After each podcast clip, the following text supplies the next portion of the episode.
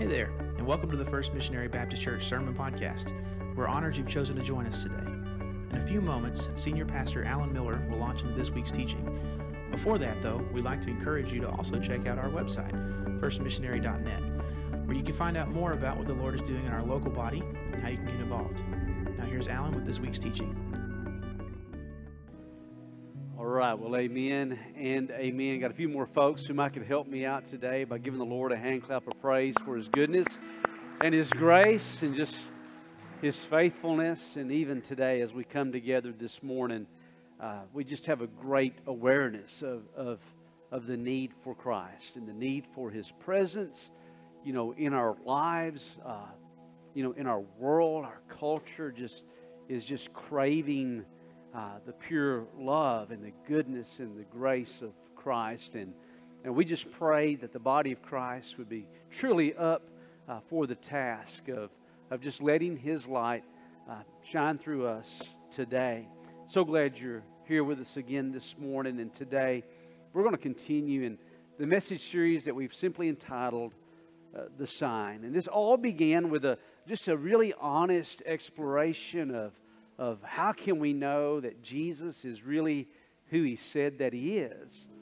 And based on the, uh, the teaching of Scripture and based on history, we see that Jesus gave to the Jewish people and he gave to us three miracles, three distinct miracles that were called the, the messianic miracles. Only the, the miracles that the Messiah, the chosen one, of God would do. And Jesus did all of those from healing a person of leprosy, casting out a mute demon, uh, healing a person who'd been born blind.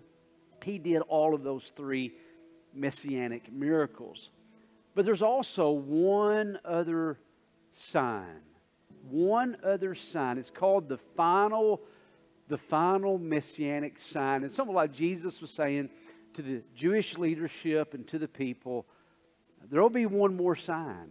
In fact, he said, he said, an evil and adulterous generation craves for a sign, but yet there will be one final sign. No sign will be given to it except the sign of Jonah the prophet. For just as Jonah was three days and three nights in the belly of the sea monster, the great fish, so will the Son of Man be in three days and three nights in the heart of the earth. And then from there, from there, this final messianic sign that we call simply resurrection power. In that statement, in that sign, the sign of Jonah the prophet, three powerful storylines would begin to merge together. The first one is pretty obvious. It's, it's the story of Jonah, the prophet. And we been exploring how Jonah saw the sign. Uh, we also know the very obvious in this. Also, the other very obvious is, is Jesus himself being, being raised from the dead. But then the third storyline that begins to merge into this is what Jesus would do when he would raise Lazarus from the dead. And that was like one of the the very last miracles that Jesus performed. And it was so powerful, not just because he has resurrection power, but all the circumstances around it is what makes this, this last sign so powerful and so incredible. So today, we're going to begin to look at this great, great story of Jesus. Uh, Spoiler alert, Jesus, uh, Lazarus dies and Jesus raises him from the dead. We're going to look at this, this story, and we're going to begin today in John chapter 11, beginning in verse 1. And today we are going to really approach this with our hearts. Really, with our hearts. Today, I want you to feel this story. And I want you to feel the human emotion around this story. I want you to feel the situation. I want you to feel the circumstance. But I want you to know, I want you to know a divine perspective that is at work in all of this. John chapter 11, beginning in verse 1. Now, a certain man was sick, Lazarus of Bethany, the village of Mary and her sister Martha. It was the Mary to qualify, not Mary, the mother of Jesus, but it was the Mary who anointed the Lord's feet. It was the Mary who anointed the Lord's feet, anointed him with ointment, and wiped his feet with her hair, whose brother Lazarus was sick. Next verse, verse 3. So the sisters sent word to him, saying, Lord, behold, he whom you love, he whom you love, is sick.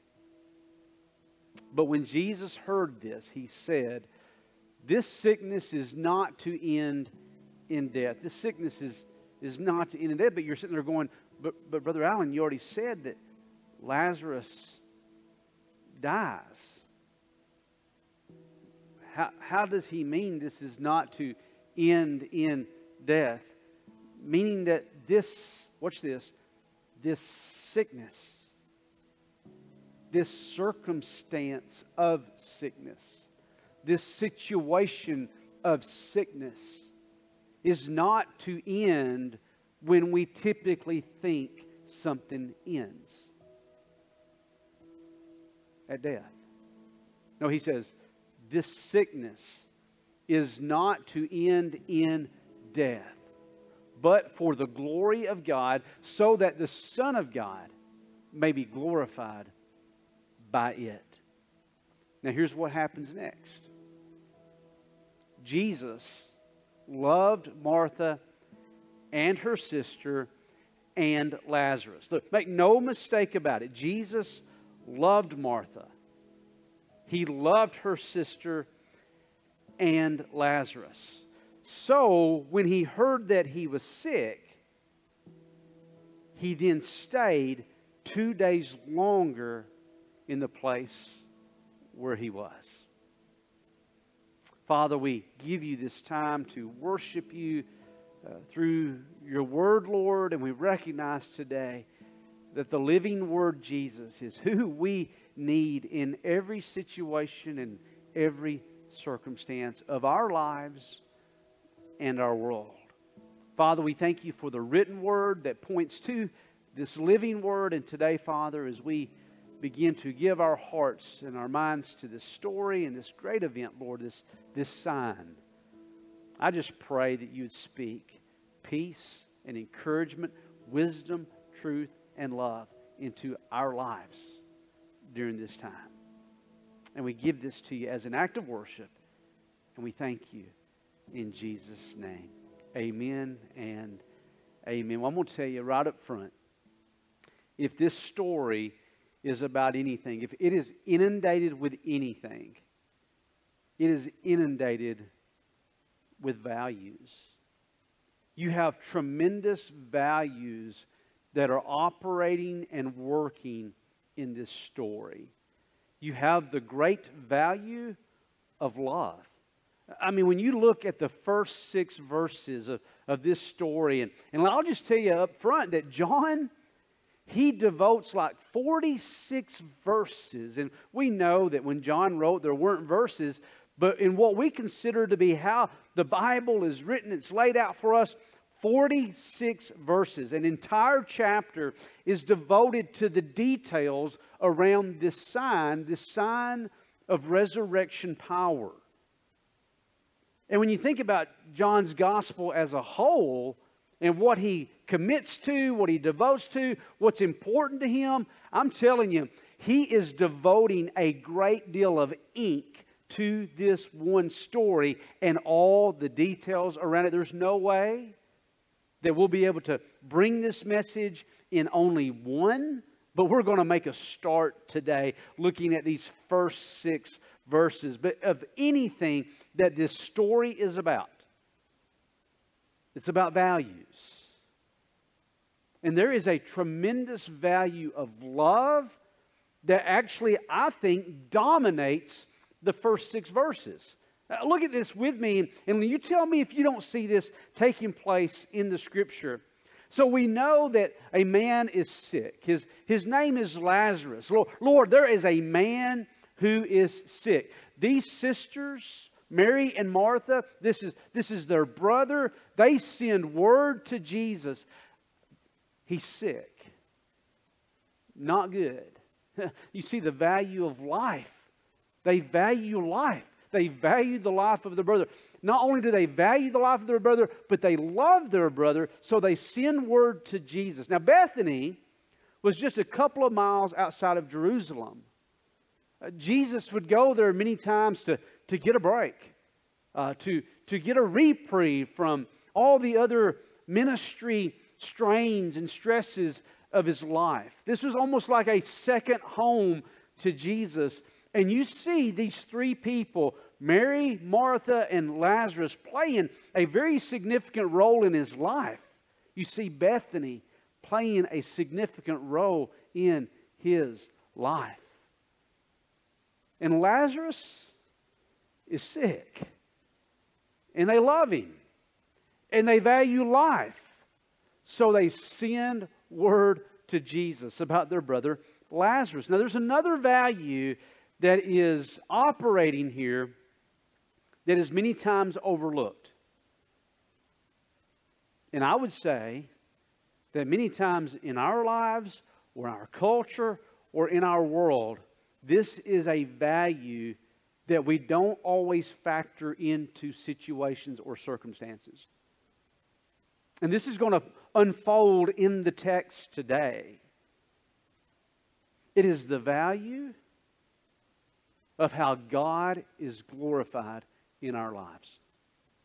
The value of how God is ultimately, ultimately glorified in our lives and also in any situation or circumstance. But when you think about love, to get us going here, notice in verse 2 that Mary is specifically identified. This is the Mary who anointed the Lord with ointment, wiped his feet with her hair, whose brother Lazarus was sick. If you remember that occasion, there, there's actually three anointings in Scripture. In fact, I, I tried to text one of my brothers before the message today to say, hey, listen, I want to get these anointings straight in my heart and in my mind. Uh, he didn't reply back, so fortunately I had to look at unfortunately I had to look it up myself. But anyway, I look back at this, and, and there are three anointings that take place. Most likely, listen to this the anointing that John is talking about with Mary is the anointing with tears. With tears. It's believed that because of her life and maybe things that were going on in her life and, and, and, and, and even just the moral fabric of her life. That when she found herself in the presence of Christ, she became broken. She knew that she was, listen to me, she knew that she was in the presence, not just the presence of love, but the presence of truth. And so in her tears of weeping, she anoints his feet. And most likely, this is what John is referring to. Now, in John chapter 12, there will be another anointing by Mary. But there's no tears in chapter 12. Why is that? Because it will take place after the resurrection of Lazarus. There she has celebration in her heart. But before that, she has tears in her heart. And isn't it interesting that you can come to Jesus either way?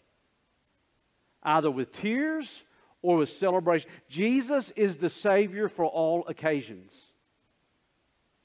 And He is the Savior for all situations and circumstances. But I think it's highlighted here in verse 2 the Mary who anointed him because we can obviously see that Mary loves Jesus.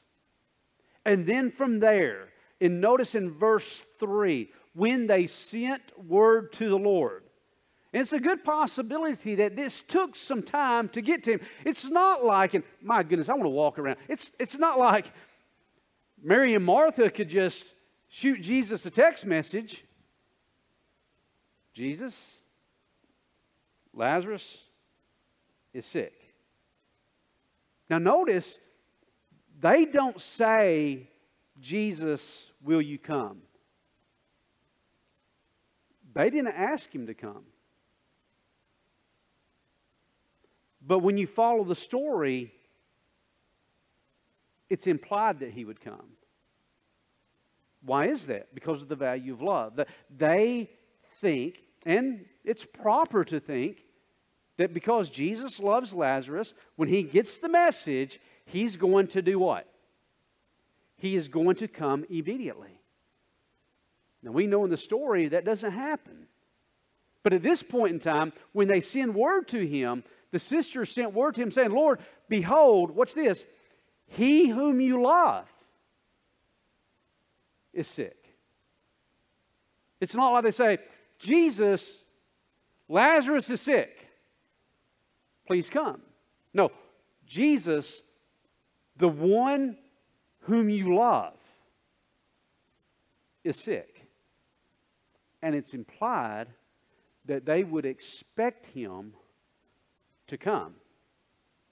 And to come how? Or to come when? To come immediately. Because they're probably, they're probably thinking, oh my gosh, our, our brother is sick. Maybe he doesn't have much time. It takes time for them to send the messenger. Again, this is not like they can shoot a text message to him. So it takes time, maybe a day, for word to even get to him. But they imply in the message, because Jesus loves him, that's the forefront of what they say the one whom you love. As if they would have to remind him he's sick. Here's something else that you see in this text about the value of love. When Jesus heard this, he said, This is verse 4, he said, This sickness is not to end in death, but for the glory of God. Now, here's the deal. He doesn't say this to the sisters because they're not there. They sent word, so they don't know at this point what Jesus is thinking. Have you ever sent a text message to somebody and they like left you hanging? Like you shoot a text message, or maybe you're having a conversation, you're going back and forth, all of a sudden it goes cold, and they like leave you hanging, and you're like, okay, what's going on? What the heck's going on here? Okay, okay, well, they're ignoring me. How many of y'all have almost panicked because somebody didn't reply to you right away? You know, they might have, they have had to go to the bathroom. I mean, who knows what came up? A kid might have called, hey, mom, come here. And they can't get back to the phone. And you sit there, what is going on? It goes cold and you're, or red or whatever. You know, what is going on here? Listen, Mary and Martha, they don't know this. But Jesus says to, who does he say this to? He says it to the disciples.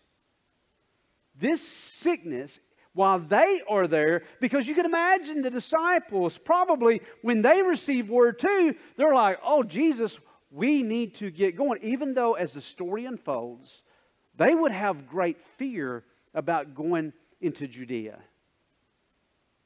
But you can imagine they're sitting there like elbowing him, say, Come on, Jesus, let's go. Lazarus is sick. So when he says this, he says it to those who can hear him, he says it to the disciples. This sickness is not to end in death but for the glory of God, so that the Son of God may be glorified by it. Now, later, another spoiler alert. Later, in John chapter 11, verse 14, when Jesus finally gets there, Jesus said to them plainly, well, let me back up. He's not even there yet. Verse 14. He's not even there yet. He hadn't even got to Bethany yet. And when it's time to go and get ready to take the disciples, in verse 14, he said to them plainly, Lazarus is dead, and I am glad. Now, can you imagine that being a sermon title today? Uh, Lazarus is dead, and I am glad. He said, Lazarus, watch this. Lazarus is dead, and I am glad for your sakes that I was not there, so that you may believe. And then he says, But let us go to him. Lazarus is dead, but I am glad for your sakes. I was not there. So that you would believe. But let us go to him. Now, some of you all be going, but Jesus, at this point, it's too late. It's too late. Why go now? And this is why because of that third value from love to life to the glory of God in any situation and circumstance. God always has the final word. And when God speaks the final word, He can take absolutely anything and be glorified. But don't be sitting here going, oh, that sounds so selfish. No, it's not just God being glorified. But wherever God is glorified, his people are blessed. This is not God being selfish about getting glory because we need to understand that wherever God is glorified, his people are blessed. And there is no situation and there is no circumstance that's over. When we might think it's over or it's too late or you want to give up or you want to quit or you want to say, this is dire. This is awful. This is atrocious. It'd be like Jesus saying, I'm made for stuff like this. It's just that Jesus saw a bigger picture unfolding beyond the death of Lazarus in regards to what he would do in the lives of the people he loves.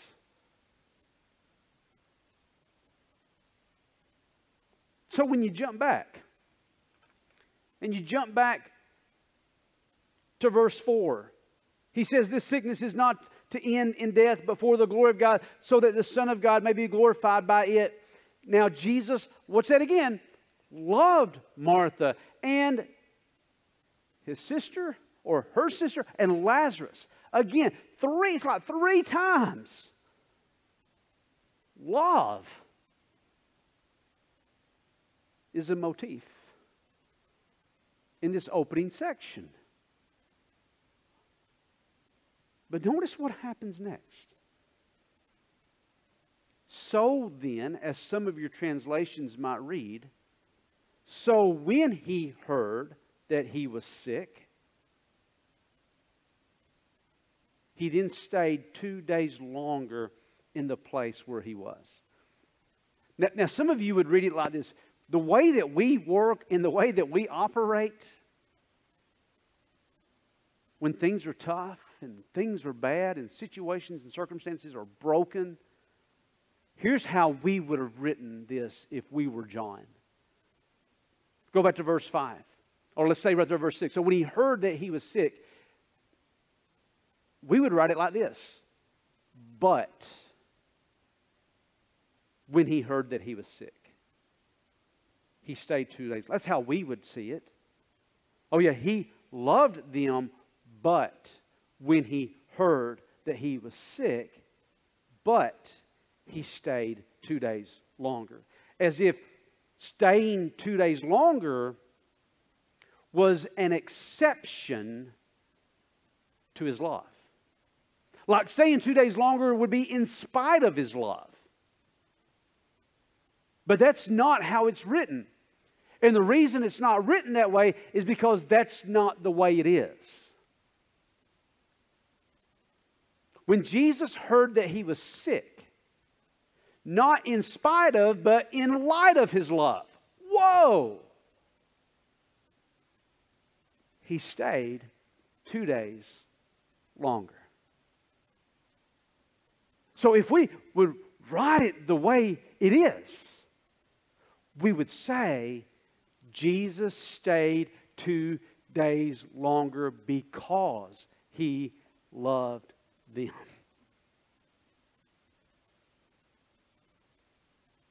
Now, there's a lot of things that are at work and at play here. I mean, there's so many expectations that are going on here expectations of Jesus and expectations of how he would operate, expectations of love. And, and so many of these expectations we would say would be, hey, right on. We would say these are right on. They, they were not, they were not mistaken. They were not mistaken that the presence of Jesus was needed in this situation. They're not mistaken there. They're also not mistaken by the fact that, that when you love someone, you're there for them. They're not mistaken by that. There's a story told of two brothers who served in the First World War, and one of them was, was, was severely injured. And he was out on the battlefield, and he was like in no man's land.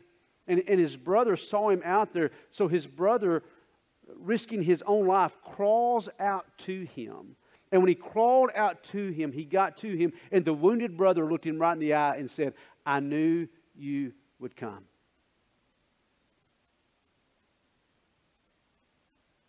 It's not wrong to think that you love someone, you're going to be there. And imagine this with me for just a minute. Allow your imagination to unfold here.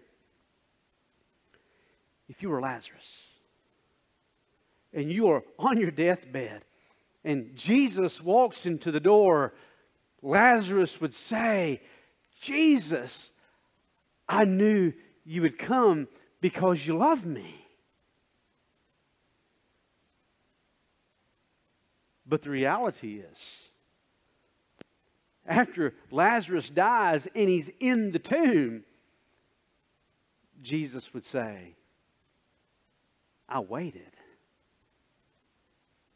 because I love you. Why? Because the one thing that they were mistaken about, they were mistaken about the timing of Jesus, of how he does what he does, and when he does what he does. They were mistaken about the nature of how he would show his love. So many times we think that God's absence or, or he's gone and a lot of times we think that because something seems to be broken or we're uncomfortable. We often, we often equate, listen to me, we often equate God's love with comfort, ease, and a sense that things are together. But God does not equate love that way. God does not equate His love or His presence when things are comfortable easy, or they seem to be together. God equates love with trust. With trust. Do you trust me? When all your expectations are failing, do you trust me?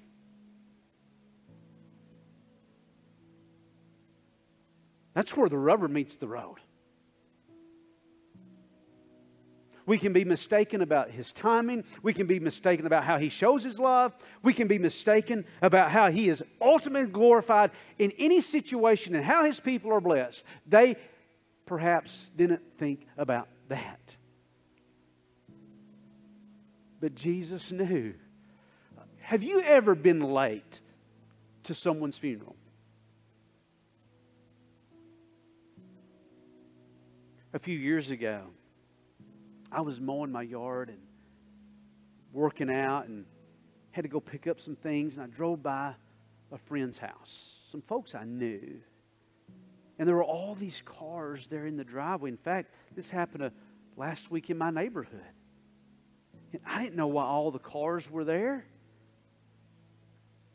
And I saw one of the young men come out of the house, and I, and I said, Hey, buddy, I said, What's going on? He said, Grandma died. I was like, What? He said, Yeah, the funeral was this afternoon. I said, I'm, I'm, I'm sorry.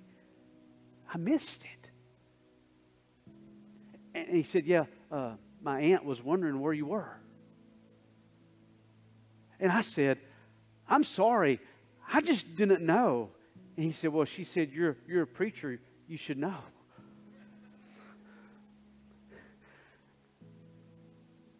I, mean, I, I run in the house, I, I get dressed and cleaned up, and I, I be, you know, I head over there as quick as I can. But I, it was such a sickening feeling to walk into that home and just to say, I'm so sorry.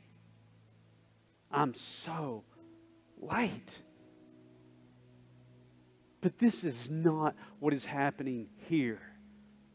Jesus was intentionally on time. Because so many times we do not understand the nature of how He shows His love, the nature of His timing, and the nature of how God is glorified and we are blessed in any situation or circumstance. They got the nail on the head that Jesus' presence was needed. And I'm going to say this, and I'm going to say it as humbly as I can say to our world and our culture today. If we look for any answer that, that is not including the presence and the person of Jesus, we are seeking wrong answers.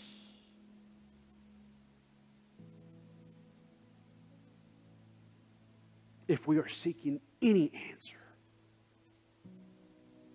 that does not embrace the person and the presence of Jesus, we're barking up the wrong tree.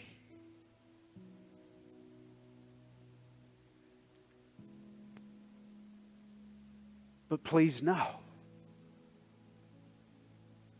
he's not the preacher that's supposed to somehow mysteriously know everything. He's the Son of God who does know everything.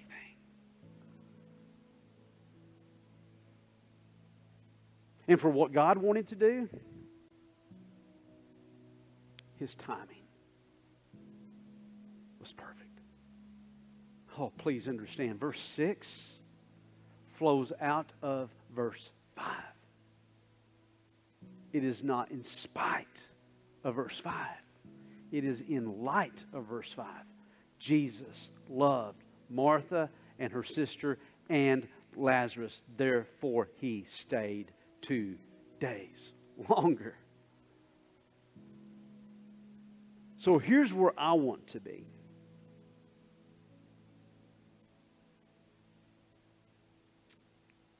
Just wherever he is. That's where I want to be because I would run ahead, or I would overthink and overanalyze or stay behind. I would misstep, and I have misstepped so many times in my life. But I want to be just right where He is.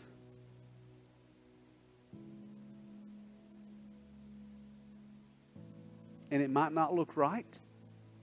It might not look on time. It might not be what somebody else might expect. But when he shows up and he does that which only he can do, then there, there, there's no mistaking about his glory and his love and his power because he takes broken things, things that are dead, and he brings them back to life. And He specializes in those sicknesses.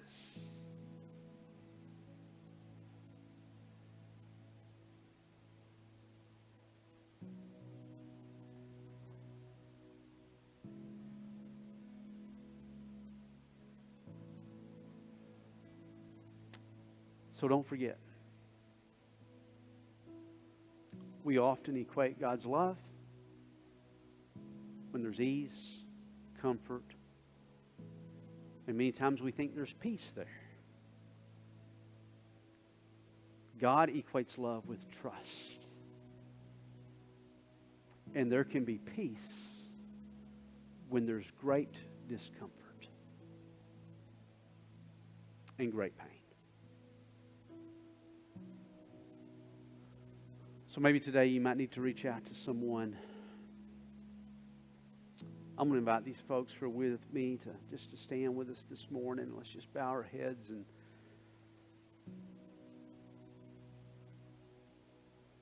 let's just give to Him these things that are on our hearts and our minds today.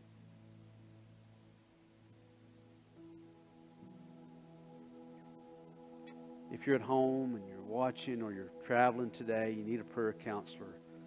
Numbers are going to pop up, and these folks are available to you to pray with you, uh, to pray for you. Uh, we here, the few of us who are in this auditorium, we're going to be praying. We're praying for ourselves. We're praying for our world, our culture, situations at hand, and we're praying for you. Uh, we're praying for you as well. Thank you for being with us today. Cody's going to um, have a song response. He's going to pray us out.